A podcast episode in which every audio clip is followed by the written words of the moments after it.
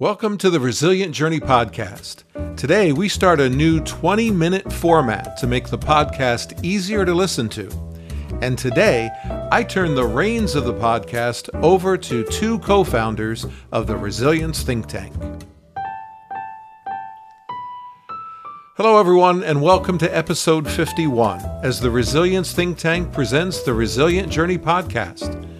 I'm your host, Mark Hoffman, but today I turn the show over to Resilience Think Tank co founder Lisa Jones, who interviews Milena Maneva. Their conversation The Next Generation of Resilience Professionals.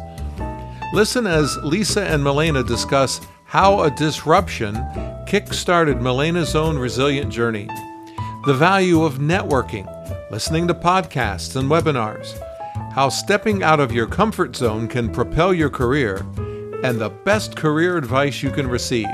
So let's get right to it. Lisa, over to you. Hi, everyone. My name is Lisa Jones, and I'm the co founder of the Resilience Think Tank. First of all, I want to thank Mark for allowing me to sub for him uh, on this conversation. Um, I hope I do him some justice, uh, but we are. I'm so excited today uh, to talk to my guest, uh, Milena. Um, our topic today is about the next generation of resilience professionals. And Melina, although is she's not new to the industry, but she is a rising star in my eyes. And I hope um, after this conversation that you'll see the same thing I see in Melina. So first, Melina, I want you to introduce yourself and just give us some a little bit of background of who you are. Hi, Lisa. My name is Milena Maneva, and I'm currently the head of business continuity and resilience for the EMEA region at Cantor Fitzgerald and BGC Partners. I'm also the co founder of the Resilience Think Tank, along with Lisa, James, and Mark. As part of my journey, I'm also on the Women in Resilience Group Committee for the Business Continuity Institute, where we empower, connect, and support women in the resilience industry to become leaders and advance in their careers. I'm also on the program lead board for the review and rewrite of the good practice guidelines known as the BCI GPG and the program advisory board for the BCI World Conference taking place in November this year. And Melina, first of all, I want to say that the work that you do is very vital to our industry and now being part of that that gpg the good practice guidelines something i'm also involved in um, it's really been a it's been eye opening and also very important work that we're doing to ensure that people understand what the practice of business continuity is and how resilience the importance of resilience. And hopefully the the work that we have uh, provided will be uh, received well received. So i'm looking forward to um, what will come out of our work. So, besides all that, let's get into the nitty gritty of why we're here. We're talking about the next generation of professionals, and we wanted to talk to you about how. Uh, how you got into the industry, some of the things that you you have done as far as education and, and other things that you can provide, some nuggets that we can provide our listeners who are interested. So first of all, I want to t- talk about, you know, what led you to a career in, in business continuity and resilience it's, itself. I was raised in close proximity to a nuclear power plant where I became aware of the value of monthly drills as a child. But it started with an incident at a naval base in Cyprus back in 2011, on what should have been a normal working day turned out to be anything but normal, when a massive explosion from the naval base caused a blackout on the entire island. This severe disruption was further compounded by an acute shortage of generators in the country, which made a quick recovery extremely difficult. Many businesses, including the company I worked for, experienced continued electricity outages, which lasted for more than two months after the blast, and all of that in the middle of a very hot summer. I couldn't believe how unprepared organizations were for such events, and the whole experience helped me to see how important resilience and preparedness is. With this incident very much at the back of my mind, I relocated to London to pursue a master's degree in risk management. It was here I first learned about business continuity as an established practice, and within a couple of years, I made my first entry into the industry, and I never looked back. I also met wonderful people who inspired me into this journey. One of them is Rina Singh. She is the chair of the BCI Women in Resilience and also the founder of the Resilience Pod podcast. Helping other professionals and organizations become resilient in a world full of disruptions. So this is shortly of how I entered the industry. you know and it's it's interesting your your track into the industry because most of us or i won't say most of us but if you talk to a lot of industry professionals uh, the reason they are in this industry is because this was something that was assigned as an additional task like this was not on their trajectory. Of this is what they would do for the rest of their lives. And for you you actually lived through something and and firsthand of of going through the power plan and all and seeing how people were unprepared. So i think it's it is a tribute to you the fact that you saw that and saw that there was a need to um to address as you as you moved into your career. So good job on it because I don't think I I would have put two and two together as a young as a young child. so I, I I like how you were able to pivot and do that. Um, eh, so you said that you you you went to university and you studied. What are some other things that you did as far as uh, developing your career um, as you move through business continuity and resilience? Yeah, that's a great question. Um, I think learning for me is very important. I continuously strive to evolve my knowledge and obviously improve my experience. So I listen to a lot of podcasts, I watch a lot of webinars, I read a lot of case studies of uh, incidents that have happened or crises in the past and, and just compare them to what would I have done in a similar situation. Um, I've then begun to obviously present different aspects of uh, resilience, business continuity. I started started uh, presenting in webinars, conferences, just to improve my, um, I guess, enhance my comfort, like in, improving in that in that front. And and obviously, right. this is something that's not in my comfort zone. I always try to become better than what I was yesterday, but I don't compete with anyone else. So I always try to learn as much as I can. And luckily, being part of um, obviously institutions like the Business Continuity Institute offers that opportunity to find out more information about the industry and connect to other professionals so you can actually learn more and and um, as well connect with others that you can ask them questions.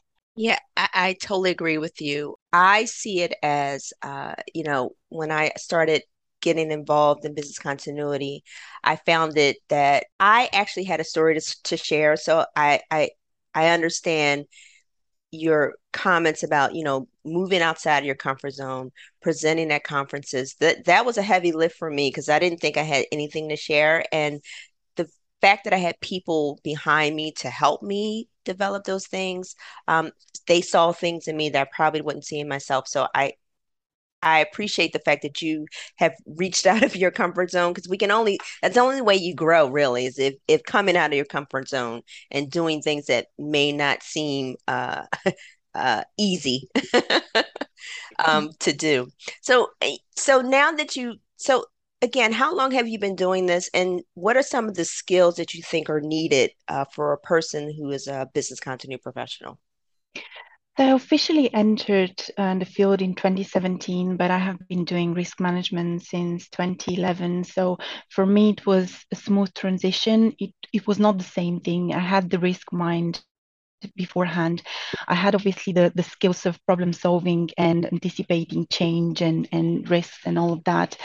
But essentially, what you need to do for um, to, to, to improve yourself in this um, industry, you need to have very good communication skills. You need to have confidence. You need to have integrity. And um, of course, self confidence is crucial. The ability to walk into a room full of senior stakeholders and influence them to do the right thing and change behaviors is very important to realize any vision. For that, you need to be brave and be willing to go outside of your comfort zone. Past experiences also help to build your confidence to face new challenges and learn from one incident to the next, almost like stepping stones helping you to develop and strengthen future uh, successes. But you also need to um, understand motivation of others to be able to inspire them to strive for their best and help you achieve uh, some of your desired outcomes. So there is a, a lot of skills that I find um, are quite key for this, but a lot of them um, relate to uh, who you are as an individual and how you can be a team player, but also be a good leader, uh, how you can adapt to things and how you can show that empathy that your team needs or uh, the people you work with.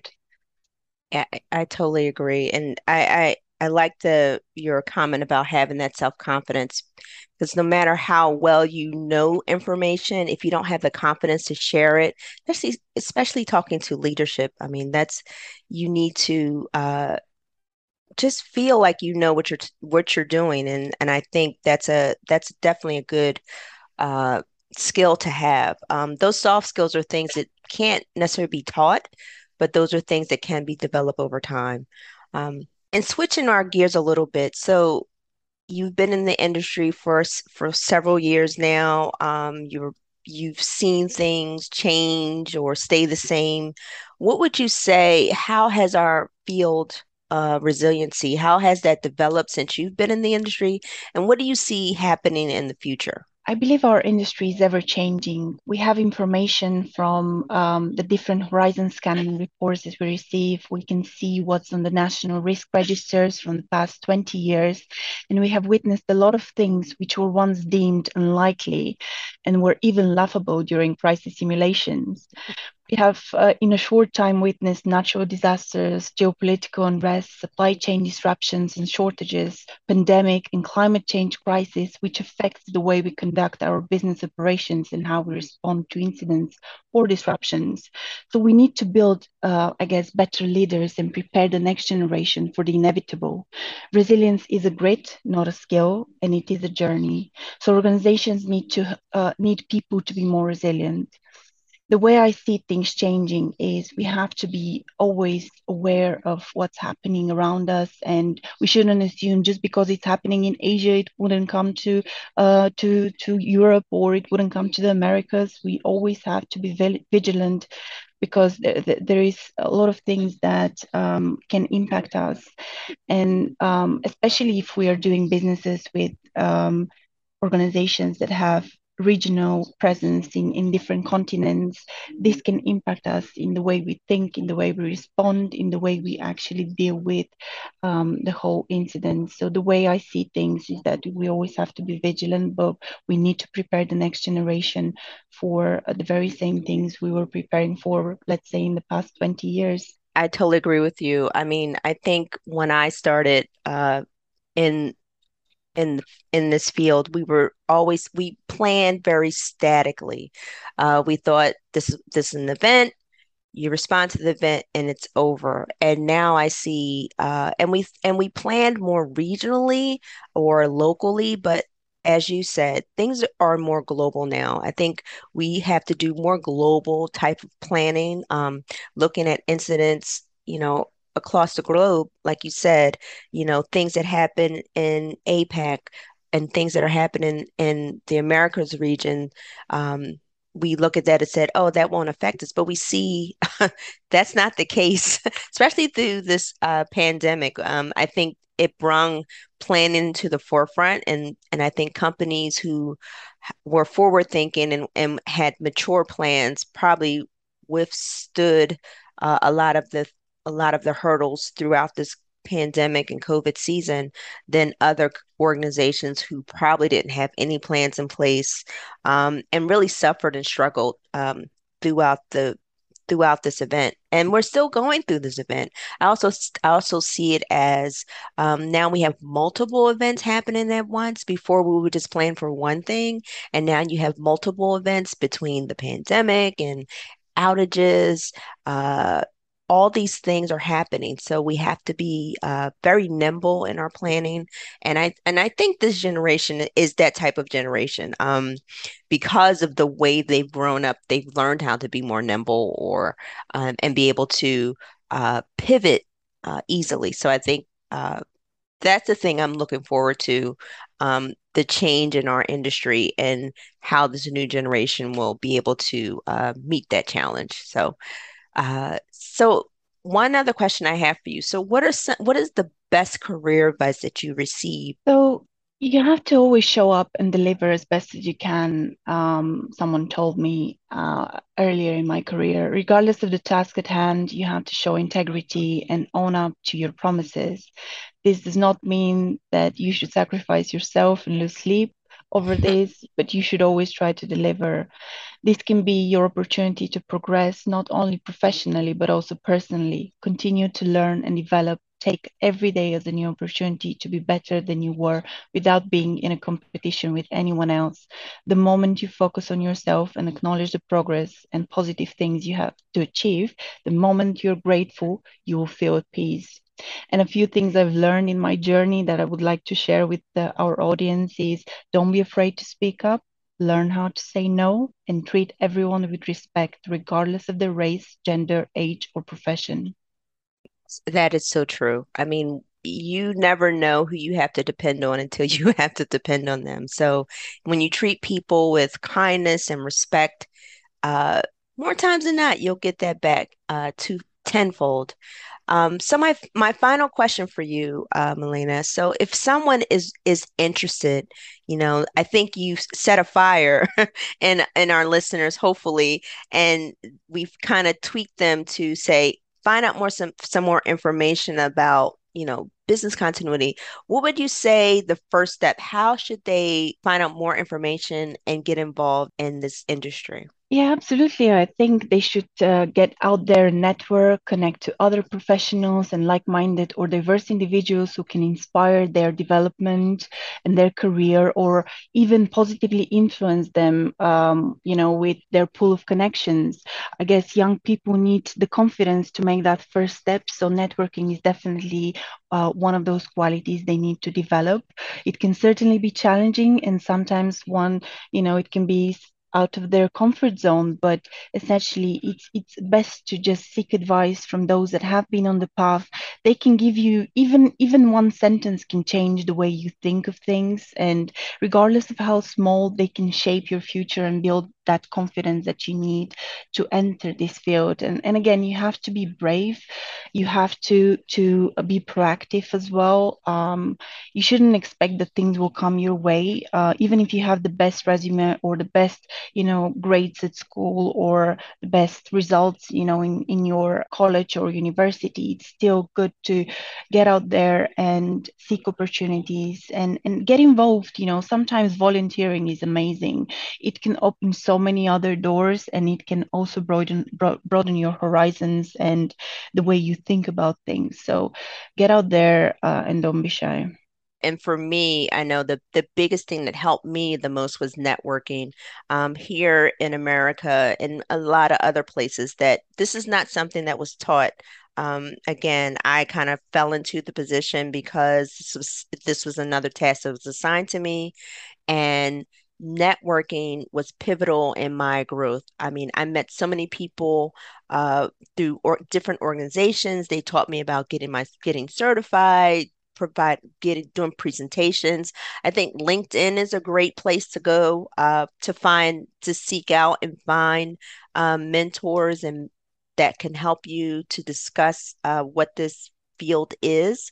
Um, I wish I, I, I wish it was around when I was when I was coming up, but uh, I would say please take full advantage of that and don't forget. And you know the Resilience Think Tank is here. We are uh, we want to encourage anyone um, who is new to the industry, who is very seasoned to the industry, uh, just to have conversations, to network within the think tank. Uh, we really want to support that team of one.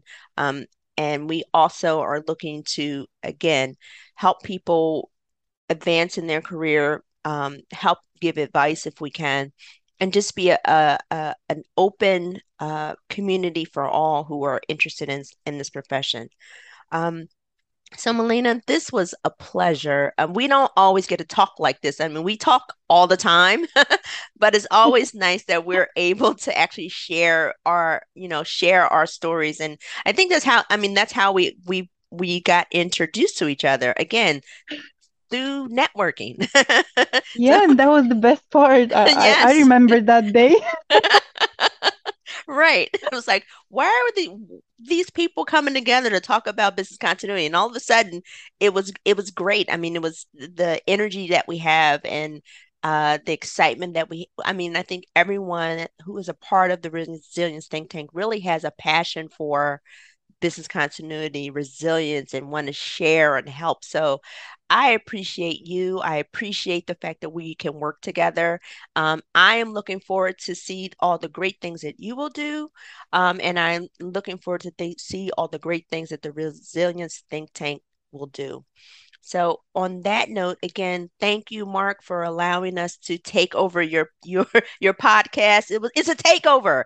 So, um, and uh, we I want to thank uh, also want to thank our other co-founders, James Green, uh, Ashley Guzman, um, and Andres Bryant. Um, again, uh, we look forward to the work that we can do for you. Uh, feel free to find out more information about myself. Melina, how can people get in touch with you? People can connect with me on LinkedIn. I'm quite active there. I'm also active on Twitter. So any, anyone can search for my name and find me, Milena Maneva, both. Perfect. And you can also, Lisa Jones, I am also on uh, LinkedIn, so feel free to reach out to me. Um, and also reach out to us at the Resilience Think Tank. Uh, check out our website at resilienceThinkTank.com. Melina, thank you again and hope to talk to you soon. It was a pleasure, Lisa. Thank Thanks. you. Well, it's a good thing I'm the executive producer of this podcast. I might find myself out of a job. I want to thank Lisa Jones and Milena Maneva for taking 20 minutes or so and talking about the next generation of resilience professionals.